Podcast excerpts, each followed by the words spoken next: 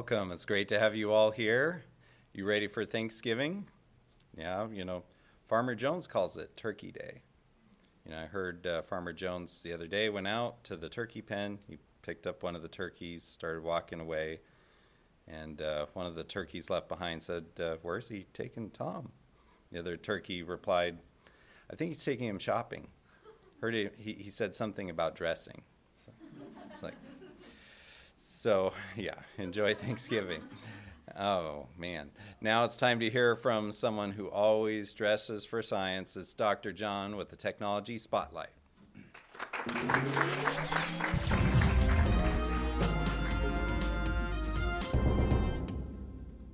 Wireless charging is pretty amazing. You might have seen this with your smartphone. Remember how there's a little pad and you set your phone on it and it'll charge it up for you without any wires? Well, why don't we do that for everything? You know, we could use it for our lights, for our computers, our cars, our cameras, everything. Well, there are a couple problems. One of the problems is that you have to be really close to the charging station in order for it to work well. Another issue is that it's not very efficient. Quite a bit of power can be wasted from some of these wireless charging technologies. Well, researchers at the University of Maryland have a new technology that just might solve this problem. And in order to understand it, we need to first talk about something called anti lasers.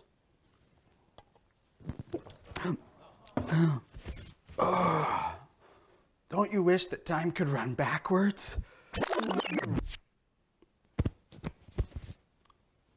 There we go. Yeah, like that. Well, that's about how anti lasers work.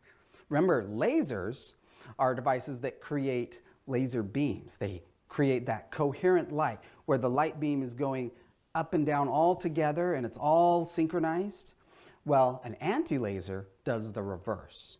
It takes a laser beam in and turns it into energy. Remember, a, instead of taking energy and turning it into a laser. So let's take a look at an anti-laser.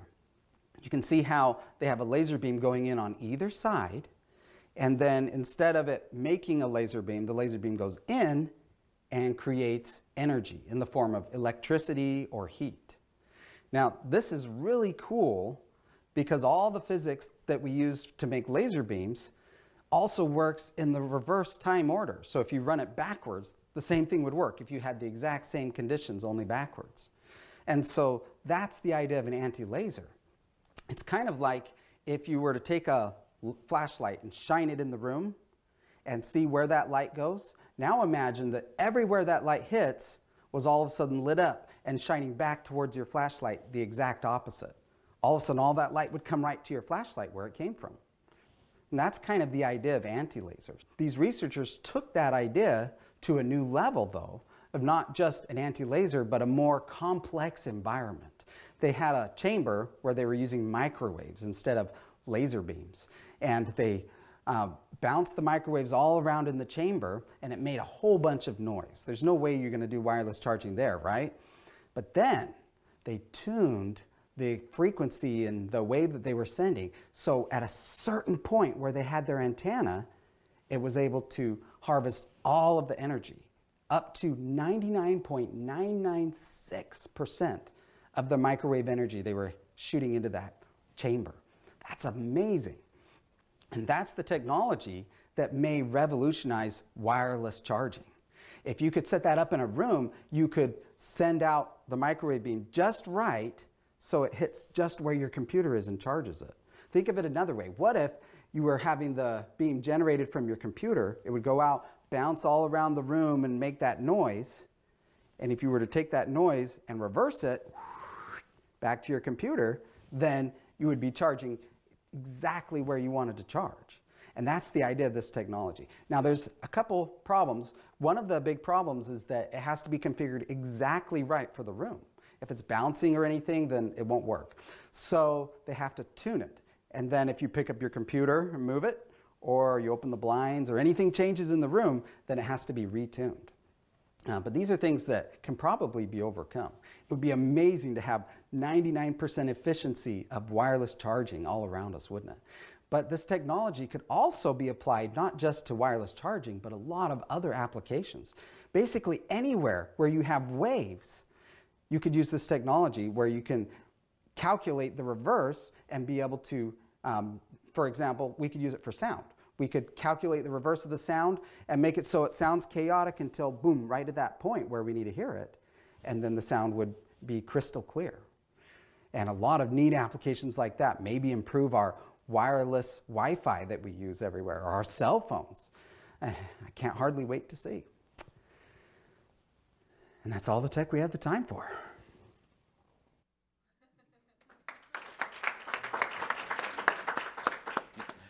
All right, now it's time for breakthrough moments in science with Tobias.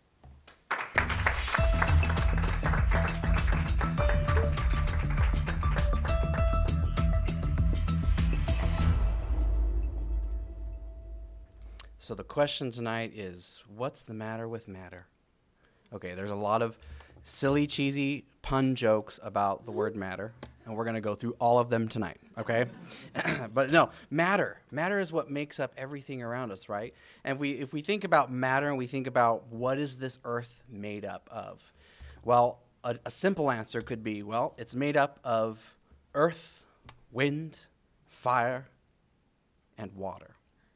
Those are the four elements. Have you ever heard that? Well, if you were studying science like a couple hundred years ago, you would be very familiar with that because that's what they taught was these are the four building blocks of science around us, the earth.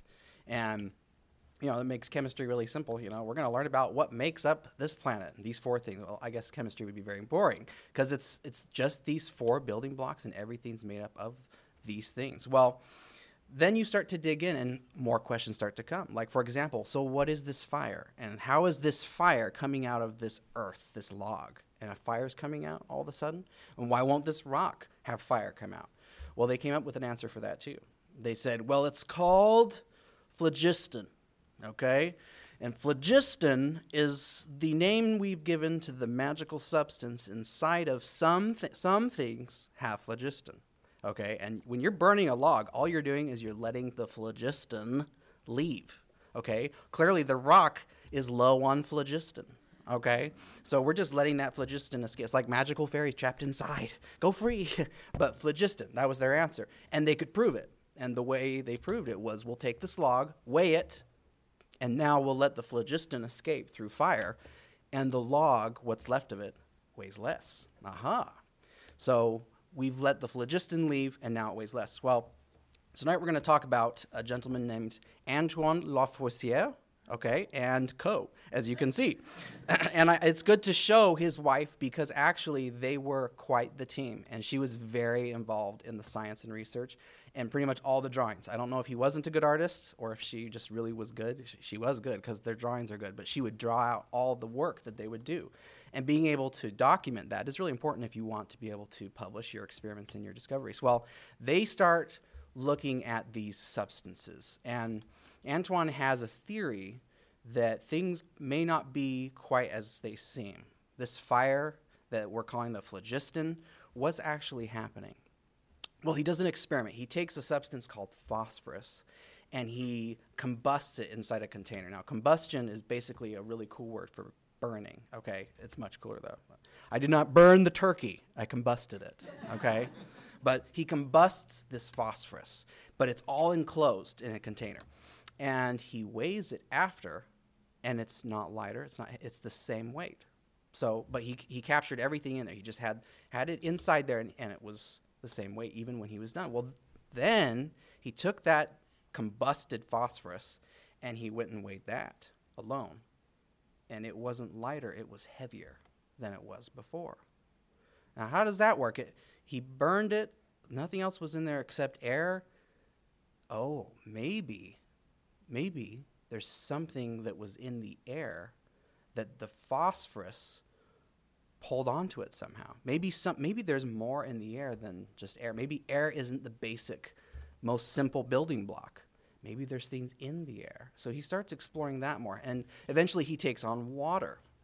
And him and his wife do another experiment where they take water enclosed and they turn it to steam, of course, through boiling. And they have this glass container, it's boiling, and it goes up enclosed through a glass tube.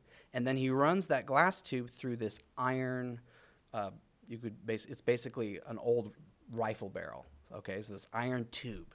But the iron tube is buried in hot, hot, hot coals. Okay, so the, the steam's going to go through this glass tube into the iron, out the other end in another enclosed side of glass, where the steam will cool and turn back into the water. Okay, now the water is going to go from here to there, and that's pretty straightforward. We'll just run this experiment. Well, they run it, and when they finish and get all the steam back into water, there's less water than when they started. Now, how does that work? Well, it turns out that he had just done something very important and unique because he goes and weighs that iron bar or that iron tube.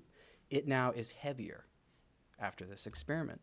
And one more thing this steam that came out on the other side and turned into water came out with something else. There was a new gas with that steam that didn't turn back into water. There was more gas on this side, and it, it wasn't steam. And he noticed that the, the weight of this new gas and that iron bar now equaled, or the change in that weight equaled the amount of water that was missing. Now, what, what was happening here? Well, we know now that water is not the basic building block, that water is made up of oxygen and hydrogen. So, as he sent this steam, water, through this iron tube, he basically was quickly rusting the inside of that iron tube because rust is basically iron and oxygen. And so, as some of that oxygen got pulled onto the, ru- onto the iron in the form of rust, all of a sudden there were hydrogens now alone inside of that tube and they came out not as water because they didn't they weren't connected to oxygen. They came out as hydrogen alone hydrogen gas. And he noticed that it was lighter than air this gas. And he also noticed it was flammable or combustible okay and he he identifies that he can split water into these two pieces oxygen and hydrogen only he didn't call them that he called them one part of it is uncombustible and one part of it is combustible. One's flammable, one isn't. Or at least the characteristics seem to be, because that hydrogen, when he would light it, would really pop when he would light it. So he actually named them hydrogen and oxygen. And he would eventually flip this experiment around, and by combining these two gases together, he was able, with static electricity, to create water. And what, so, what's the big point? I mean, that's some big stuff, but there's a bigger principle that he discovered and published, and that was the conservation of mass. The, the thinking that if you have a, some kind of mass, you cannot create or destroy the atoms that are making up that mass. When you're done with your experiment, you're still holding the same exact mass. So, for example, with the water, if you do this big experiment he did, the number of hydrogens and the number of oxygens never changed. They were still there at the end. But the way they're arranged, or maybe one's connected to this kind of atom instead of this one, can completely transform the characteristics of that mass. And he was actually the one who predicted things like what if you could make a diamond out of something like carbon? because he noticed that things like diamonds had some of the same pieces as other things like coal or carbon. And he theorized that you could even maybe completely change a substance just by changing how those atoms are structured. So this, a lot of people say, broke open the real world of chemistry. And if you look at these four basic building blocks, eventually we would go from this is the element built structure to this is the element built structure. Um, so many more pieces that can be pieced together. So next time you're sitting there and someone comes up and says, "Oh, what's the matter?" Just go, "It's everywhere." Okay, thank you.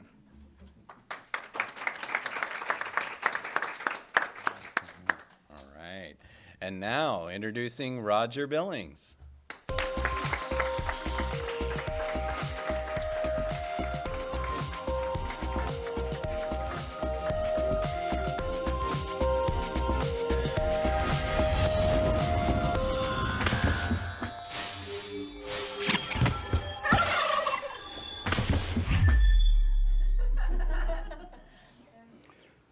Pretty well used up our time. the holiday theme. But it's good to have you here. Thank you. Welcome.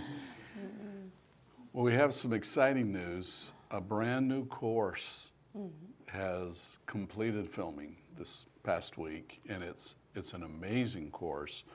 And I'm so excited about it. I want to start out today by sharing with you the introduction to it.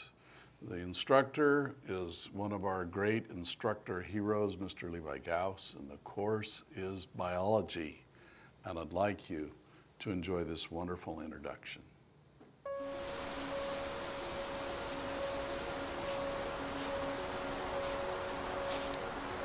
What is life? We can learn a lot about life by looking at this leaf, all of the processes and reactions that were involved in creating it. Life is really what we're studying in biology. It truly is the study of life. Scientists for centuries have tried to figure out what makes life tick from the smallest single celled organisms to the most complex organism on the planet, human beings. And in between, we look at all of the different things that support life and make life possible. All of these things are under the umbrella of biology. And there's so many different facets of biology. We have the study of the human body. What allows us to get out of bed in the morning? What is it that allows our muscles to provide the energy that we need to move about our day? Genetics. Where do we come from? How do we pass traits on to our offspring? Why did we inherit certain traits from one parent and not another? Plants, photosynthesis. They actually are able to take energy from the sun and convert it into food, which forms the basis of all food chains on planet Earth. No matter what you ate for breakfast today, that is converted solar energy. You are a solar powered creature because your cells take the energy that was in that plant and convert it into a molecule that supplies all of your cells with the energy that they need to carry out their daily functions.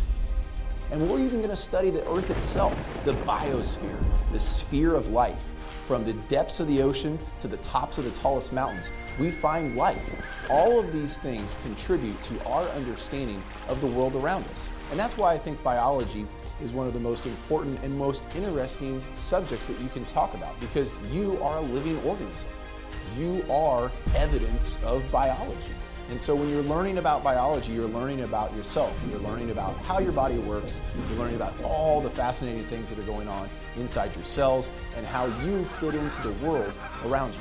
I'm Levi Goes, and I hope that you'll join me on this journey as we explore the world of biology, literally the study of life.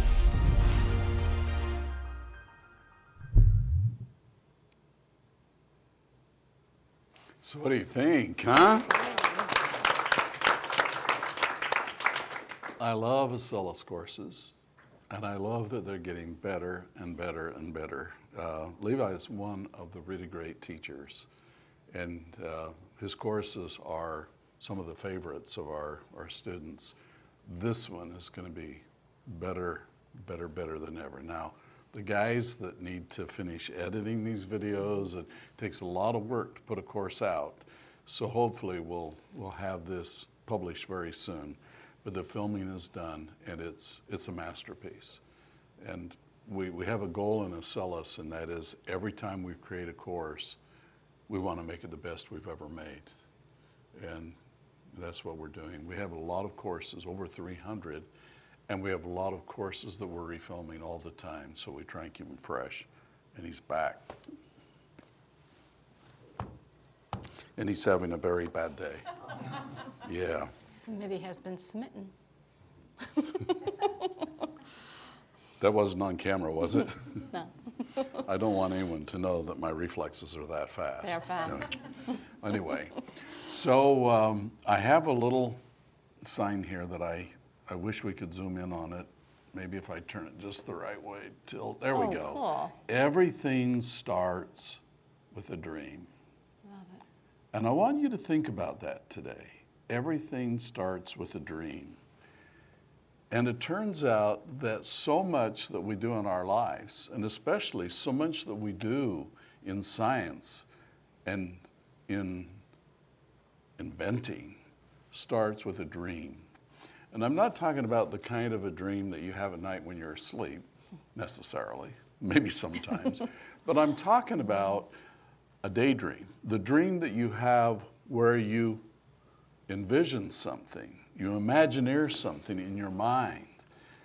and then you figure out how to make it happen. And that's how a lot of the really good things in the world take place.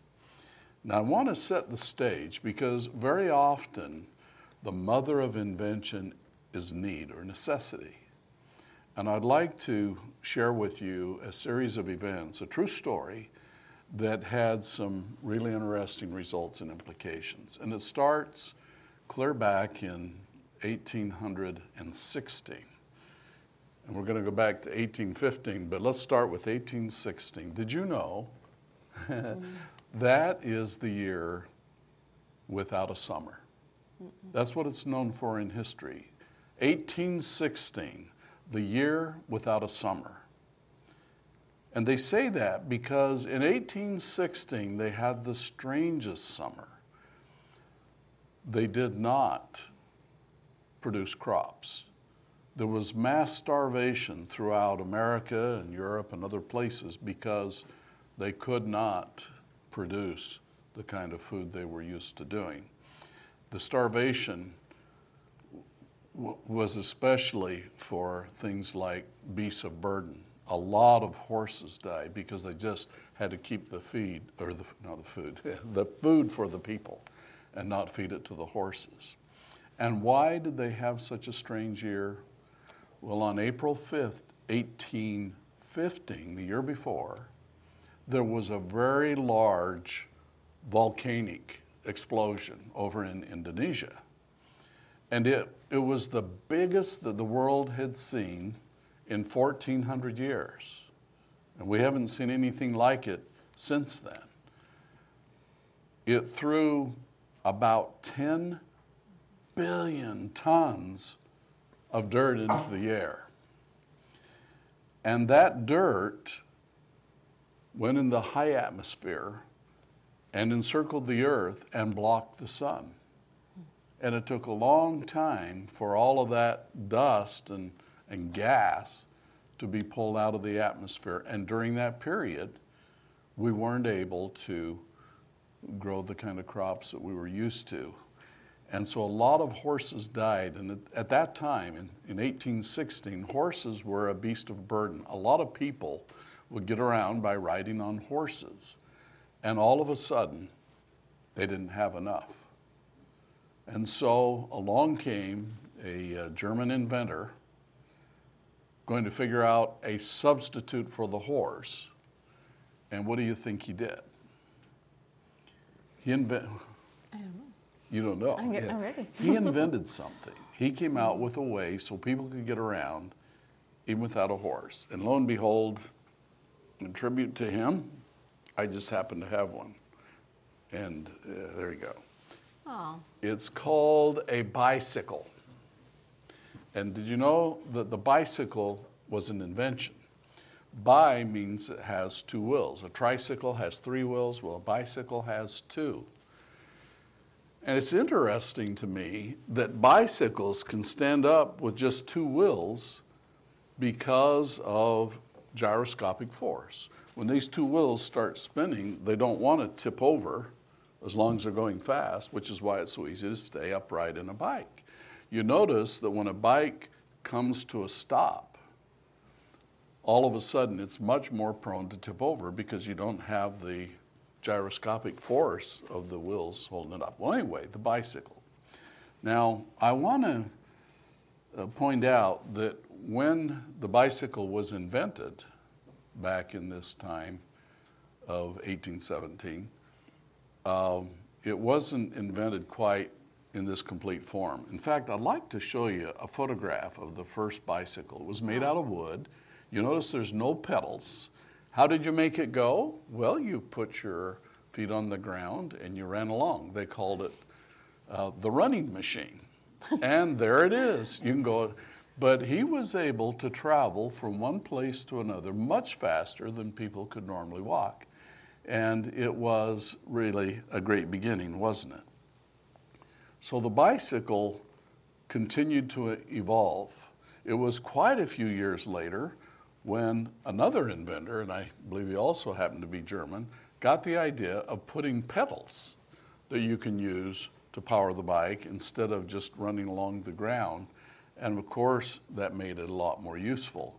Once it had the pedals, and once it could coast, and once it could do a few of the things that the modern bikes do, and once they had tires made of rubber so that it didn't vibrate you to death, it kind of with a little sh- shock absorber, it caught on. And many, many, many, many, many bicycles have been made, manufactured, bought, and owned. I've had my share, and, and they're really an amazing invention. Um, do you think there's anything we could do to improve on the bicycle, or do you think it's pretty well as good as it'll ever get? Mm, I think there's always improvement. So we could take the bicycle as it exists today, and there it is, as it exists today, and we could say, okay, there's something I would like to do to enhance it. I would like to make it better. And what we do to make it better could be our invention. And that's a lot of what the process of a science allows us to do because we could come up with ideas and then we could create experiments to validate and test those ideas. And you know, who knows? We might even be able to invent a very modern bicycle, very different than this old one. Maybe a bicycle that looks something like this. What do you think? Looks a little bit mm, different. That does. In fact, if we were really clever, uh-huh. Maybe we could invent a bicycle that didn't even have wheels. Of course, it wouldn't go anywhere. That, but yeah. Yeah, what do you think? get exercise. Yeah, I, but yeah, you could get as much exercise as if you went somewhere. Uh huh. I have an invention. Yeah, we're, we're kind of short on time tonight. Can we It's a save it for one, it's next? a little invention. it's a little invention. Yeah. Okay, well, the idea is we want people to have real inventions to invent real. Do you really have one? Well, maybe. Maybe. maybe. Do you want? Do you want to see it? um, yes, I'll bite. I don't know. It might bite. We, we My want invention might now. bite. Okay. uh, ladies and gentlemen, I'm very pleased to announce that today Dr. Paget has an invention. Mm-hmm. And, and will you share your invention with us, please? I sure will. Okay, here we go. here we go. This is her invention. Oh, hello there. Excuse me. hello there. My name is Tenna. I am a caterpillar. Of course, you can see that. I have a name. It's a nickname, and it is Tenna. All I can do is crawl. I have all these legs, and I just crawl, crawl, crawl. I can see the ground is so close. But I have a secret. And the secret is I want to be able to fly someday. I know, that's impossible. But I have a dream. So, if you excuse me, I need to start getting to it. Bye bye. So, this is your invention? That little, that little guy, that little caterpillar. There's Tenna, and that's my invention. There's, there's going to be more later. I'm right sure you'll win the science fair for sure. Oh yeah. Except I think you're disqualified. Yeah, when, when No you, results. when you become Dr. Paget, you can't enter the This is my fair. inspiration then. But you can't. but yeah. you read it, and- so what are you gonna do with this invention? This invention is going to inspire people. Of course, it's, it's upon a caterpillar. It's already invented, obviously, but Tenna is my thing. My thing. Mm-hmm. So will we be hearing more about this? Uh-huh. Okay, well, we'll stay tuned and preview. see what happens to Tenna. It kind of feels good to have your own invention, isn't it? Mm, It's, it's fun. Yeah. And I know you well enough to know that you actually have a strategy and you're going to do something with this. I am. And we're going to hear a lot more about it. You are. And Tenna's going to become pretty famous. huh? Tenna's going to be a big little thing. A big little thing. Okay, well, I believe that. Mm-hmm. And you know, uh, good friends, good science friends, really give support and encouragement to each other. I think it's a great thing that you're inventing you. this. And I encourage you to go full steam ahead with your Tenna. With my Tenna. Okay. Yeah, okay? Okay. And Thank I you. expect to see some very good things. But you know, um, when you create something and you start out with a dream, Mm-hmm. you imagine it quite often in response to a need, to a concern that you see. And then something comes together in your mind, and then you bring it into reality. And you probably go down that curve of optimism we talked about, where it looks like it's going to be so easy, and so you just do it, and then pretty soon you find out it's a lot harder than you thought. But you persevere, and eventually it happens. Then you feel pretty excited about it. Well, I have been pushing new technologies for all of my adult life and some of my youth.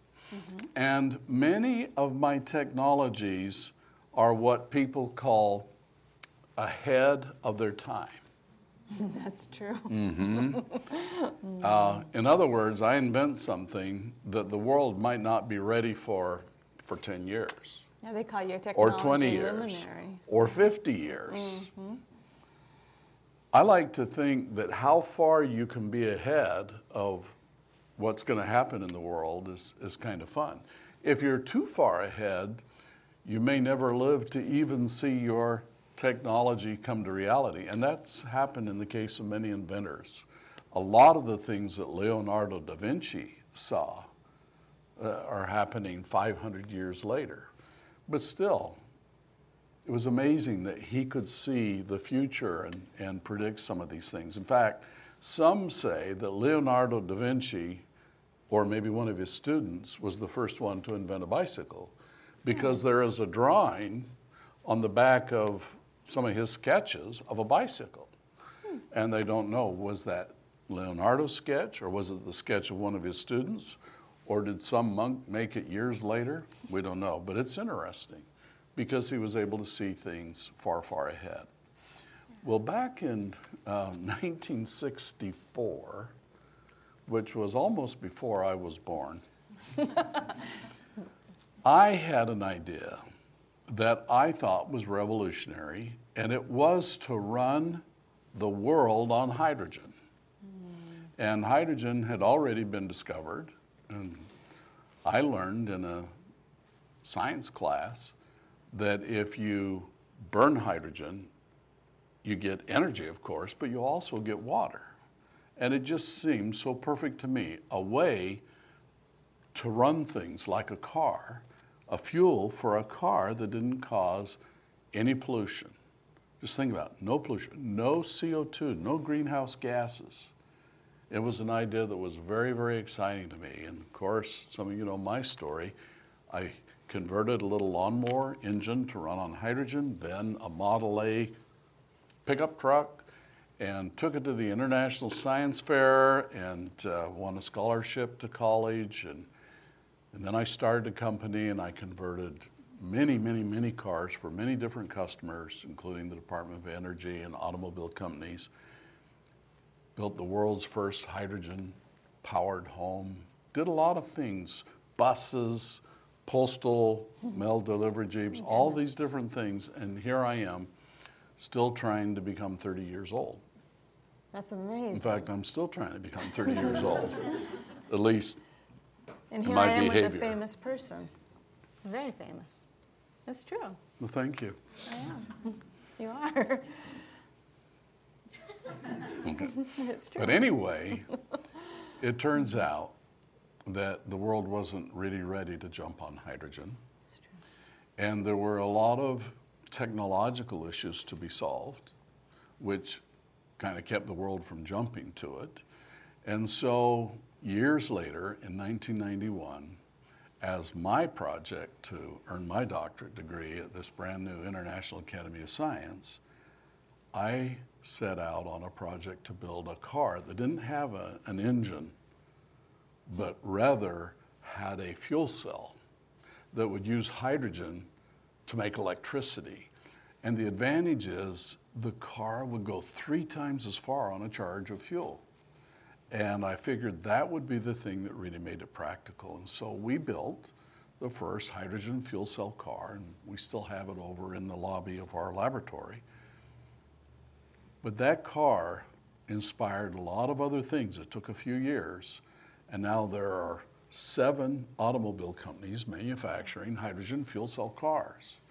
And it's had kind of a slow start, and people say it will never happen. Other people say that it will happen. But in recent times, the excitement for hydrogen has started to really reach fever pitch, and a lot of amazing projects are being done. There's a huge hydrogen plant that is being made in Japan, there's a lot in Germany, and Saudi Arabia has just announced the biggest. This will be a hydrogen generation plant in Saudi Arabia that will produce enough hydrogen to run a whole city of a million people, everything. And the city is going to be a brand new city. They're building it from the ground up, ground up, and it's going to be a very, very high tech city. And We'll be talking a little bit more about it. The hydrogen that they will use is what scientists are now calling green hydrogen. And that's What interesting. What does that mean? Well, it means it's not gray. And not blue. And, and the And guys that are, mm-hmm. that have put out the green hydrogen thinking are saying that hydrogen that's made from hydrocarbons, like from coal or from natural gas, is gray hydrogen because when you produce the hydrogen, you give off CO2. And you do that because you're consuming hydrocarbon fuels. But green hydrogen is made from renewables like solar and wind. And so there is no CO2. Interesting, wind blows when it's windy, sun shines when it's daytime, and not necessarily when you need the power. Mm-hmm. And hydrogen becomes the really feasible way to be able to store that energy and be able to use it when you need it. And that's why they're doing it.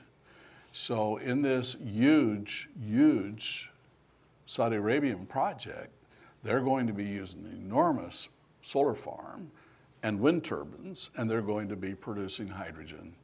And it's going to make a real dent on, uh, on the planet and on the greenhouse gases. And I think it's pretty exciting.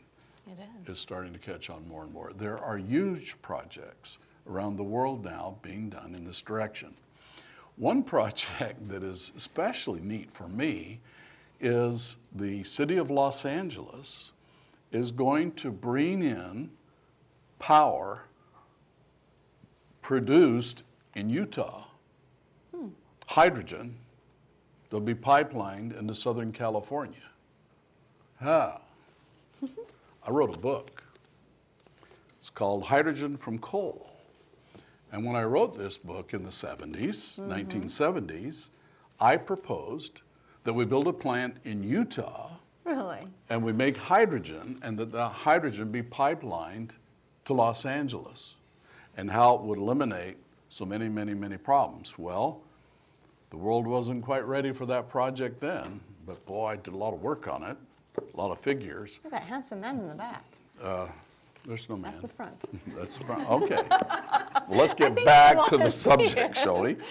Anyway, it's really exciting to me to realize that this idea has found legs after just 50 years. That's amazing. Yeah, and so uh, to make it more interesting, the place that I proposed that they actually build the plant to produce the hydrogen in Utah was a place called the Kaiparowits Plateau. In reality, now, they've decided to move the project just a little bit away from Kaiparowits over to a place in Utah called Delta. Delta, Utah, and that's where they're going to build the big hydrogen plants. And, you know, that's kind of fun for me because Delta, Utah is the place that my dad was born. That's really neat. So I'm sure it's all tied into the I'm sure hydrogen it is. somehow. It has to but be. it's fun to think that that project's going to happen. And they're going to make the hydrogen in the beginning, they're going to make gray hydrogen using hydrocarbons. And then they're going to transfer over completely to renewable energy sources, solar and wind. And since the sun doesn't always shine when they need it, since they need power at night, etc., they're going to store the hydrogen. They need to store enormous quantities of hydrogen. Where are you going to store all that? I don't know. And they found something very interesting. Underneath Delta, Utah, there are some very strange domes full of salt, salt domes. And they're enormous, Natural? natural. Natural salt. I mean, they're like 2,500 feet below ground to where it starts, and they go down for uh, over a thousand feet. Goodness. The, this big salt dome is so big that they're going down there and creating little pockets, self healing pockets, where they will store hydrogen. And th- the pocket will store enough hydrogen to run a million cars. That's how big it is. The salt will actually store the hydrogen? The salt becomes the container. They take the salt out, they dissolve the salt out, and leave a pocket, a hole. And the salt then becomes the container. And they will be able, in one of these salt pockets or bottles, they'll be able to store enough hydrogen to run a million cars. That's a lot of hydrogen. And yet, in that one salt dome, they have room to build 100 of those bottles. Oh, goodness. So that means they could run 100 million cars. Wow. Of course, they won't run just cars, they'll run cars, buses, trains, homes, factories, electricity. That's pretty exciting, isn't it? It's amazing. Uh, now, just if you can, stop and imagine that you had a dream, and uh, when you published your dream, people said, That'll never happen. And then, just a short 50 years later, It's true. a short 50 years later, they realize, you know what, that was really a good idea. And so now they're going to do it. So, can I see that book for a minute? Uh, right now, I'm kind of busy with it. Please. So for all of you Oh, who wait, don't believe wait, me, wait, if you zoom up, see that is the handsome man I was talking about. This is this is proof of the dream. Hmm. For the Billings. Did you invent the book too? No. Okay, But I think it's you. amazing. I'm working on a new invention. I call it manners. Look. Thank you. No, thank you for sharing. Okay. But it is exciting, and it's exciting that so many other hydrogen things are happening. It is exciting.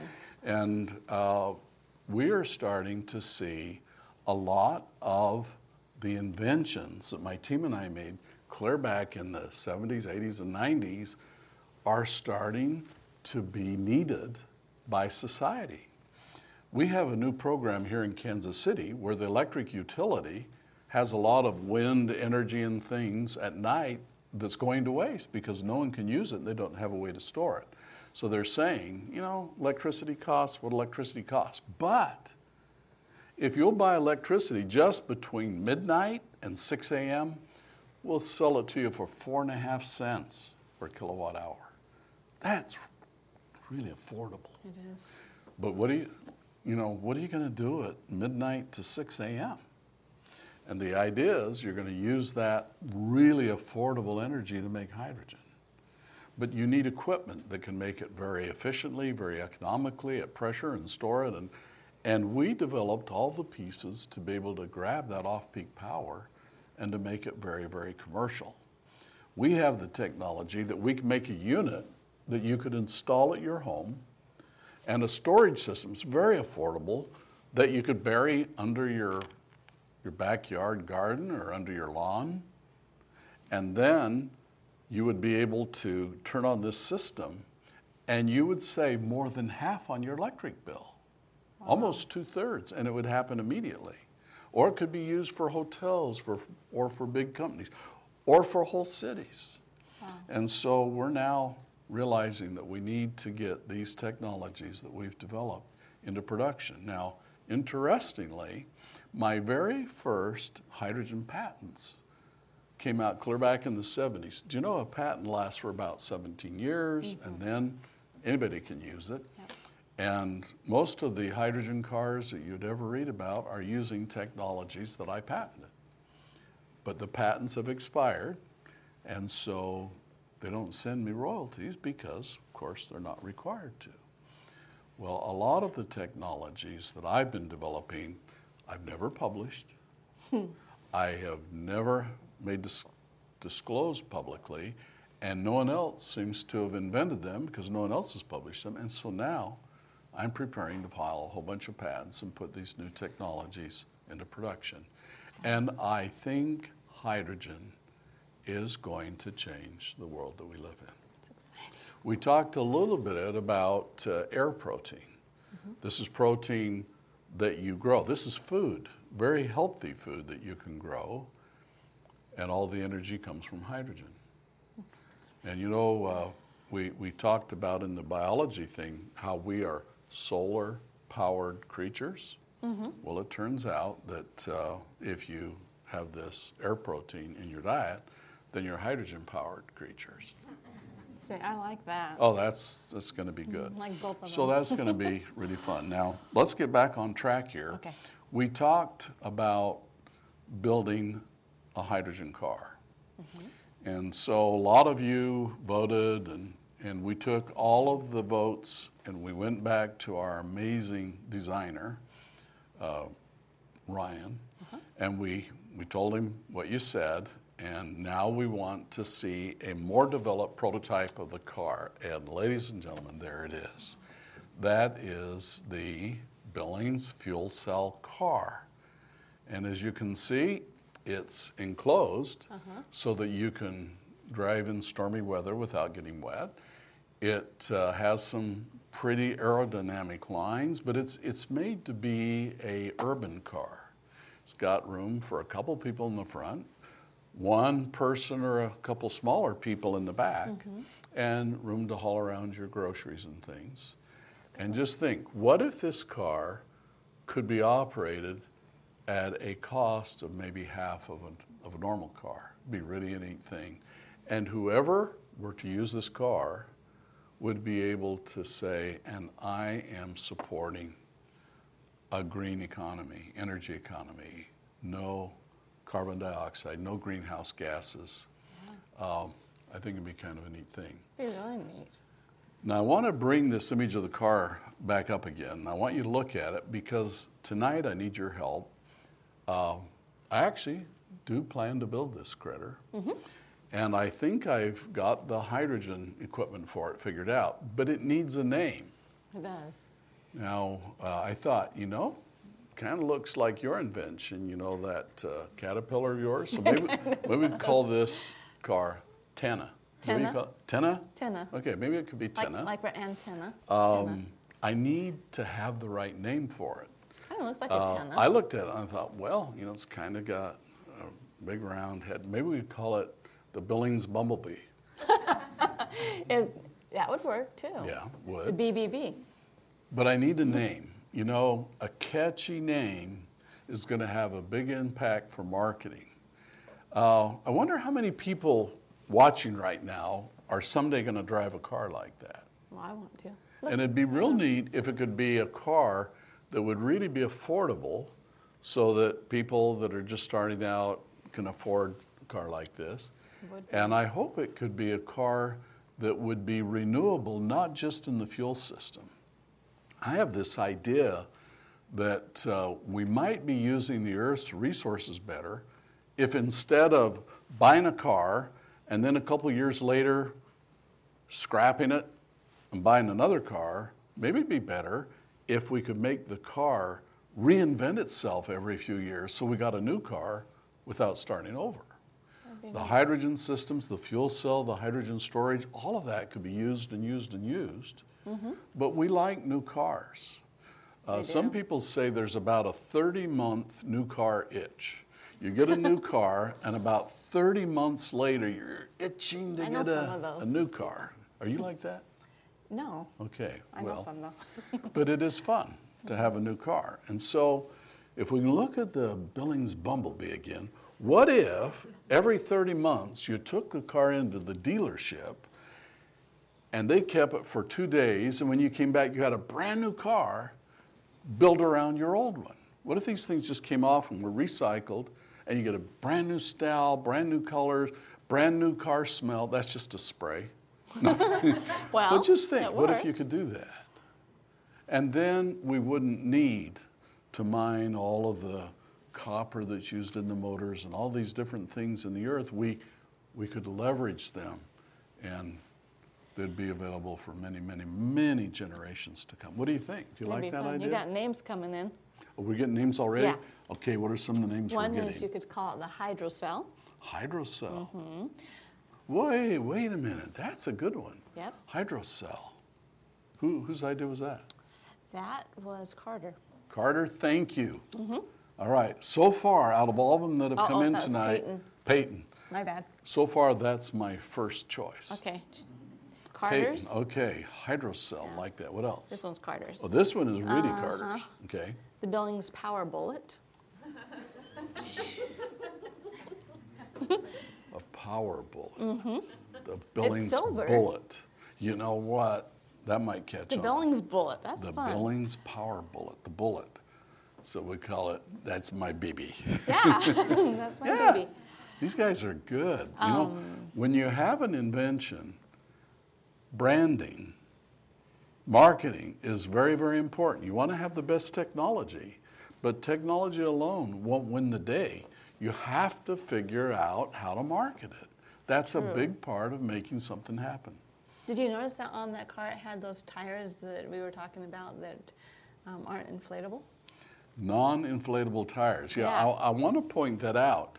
So one of our amazing contributors, watched a couple weeks ago, wrote in and suggested all of these ideas for the car, all of which we're, we're trying to figure out how to incorporate. But the suggestion was, how about tires that won't go flat? And you know, we could just make still tires, but then it would shake us to death because those inflated tires are like shock absorbers and they smooth out the ride. But if you look here, we've got the flexible tires, but they can't go flat because they're not inflated with air. And I think that is a really good idea. Thank you for pointing it out. What's that smile? I like your students. They have really fun names. I like the students too. So Solus has the best students. Ricky. Mm-hmm. Um, you know this Ricky, but she likes the bumblebee. It's a darling name. She loves bumblebees. The bumblebee. Mm-hmm. You know what? We could have uh, maybe the BB, BB. you know, bullet, and bumblebee, and it'd just be different paint jobs. Yep. You could. If you have big re- yellow and black stripes, that would be. This is going to be fun, isn't it? Then Alexander likes the Hydrogen 3000. Three thousand. 3000. I wonder why three thousand. Is that Oh. as top speed? He's dreaming big then. Ah, it's pretty exciting, It isn't it? Yeah. It's really fun. Okay, well, now uh, to make a hydrogen fuel cell car, we'd actually put electric motors, probably on the two front wheels, and then we would use the fuel cell to make the hydrogen on demand. And if you were to install this at your home and, and plug it in, you could actually have your own solar collector array Wow. at your yard, and so you would make all of your own hydrogen. And then if you went on a trip, mm-hmm. let's say you were going to go cross country, so you pull into a refueling station, they could have their big giant solar array or other source, and they would be able to fill your tank in just minutes instead. You know, on some of the electric cars, if you want to do a cross country trip, you pull in the gas station, spend a few hours while the batteries recharge because it takes them a while. Whereas the hydrogen tank can just be filled up like that. I love it. So it's- it's it's kinda exciting. fun. It's so exciting. Well, it is exciting to invent something. It's exciting to take a problem like global warming, a big mm-hmm. one, and to figure out a way that you could make a difference. Not just like one person's little incremental difference, but a difference that could be used by people all over the world that would really have an impact on the problem. And I realized, even when I was still very young, that if I have a solution to global warming and I tell everybody, okay, get your checkbooks out, we're going to solve global warming, people won't write out the check. So I have to have something else, and that's why we had to have the fuel cell. With it just running hydrogen in an engine, it was going to cost more to operate. But with hydrogen running through a fuel cell that's so efficient, they can actually save money by running the fuel cell car. So it's got to solve the big problem, but it's got to kind of be enticing to mm-hmm. people. You say, okay, we're going to solve global warming, buy one. They say, well, let me think about it. You say, and it's going to save you half your fuel cost. Okay, give me two a bumblebee and a BB. Mm-hmm. so are they reliable? Because some new things. You know, that's one of the nice things about fuel cell technology. Inside the fuel cell, there are no moving parts. No moving parts. And we have fuel cells that have been operating since the 90s, and they're still running fine. So I think we can make these very reliable. Now, cars need maintenance. I mean, Yeah. the tires, the wheels, the brakes, uh, they need maintenance. But I think we can make these be one of the most reliable cars that have ever been made because we get rid of the engine and all those moving parts, which is kind of exciting. Well, so let's get back to dreaming dreams. Okay. The goal that I have today is to get somebody here to dream a dream mm. and to do it seriously. I want to convince you, and by the way, it's because I'm right. That's why you should believe me. I want to convince you that you have within you the power to be able to dream up something this world has never seen before. And yes, you might have to dream up a lot of things before you get one that's really the right one for you to do. But you can do it, and you can make a difference. We need to dream. I want to bring up my little plaque again, see if I can get this thing to work like before. Everything starts with a dream. And you know what I think, Dr. Page? I think too many people aren't dreaming the dream. They're not starting with the dream because they don't realize that they can. They don't realize that their dreams can come true. I'm no different than you or th- them. We're, we're just people. But the people that have dreams are the ones that are changing the world. And the ones that have dreams are the ones that choose to. So I'm just saying, choose to. choose to. You know, when I was young, my dad told me something. He said, Roger, follow your dreams. And in that spirit, I want to leave you with this thought. My mom said, follow your dreams. So I went back to bed. Thank you. We'll see you all next week.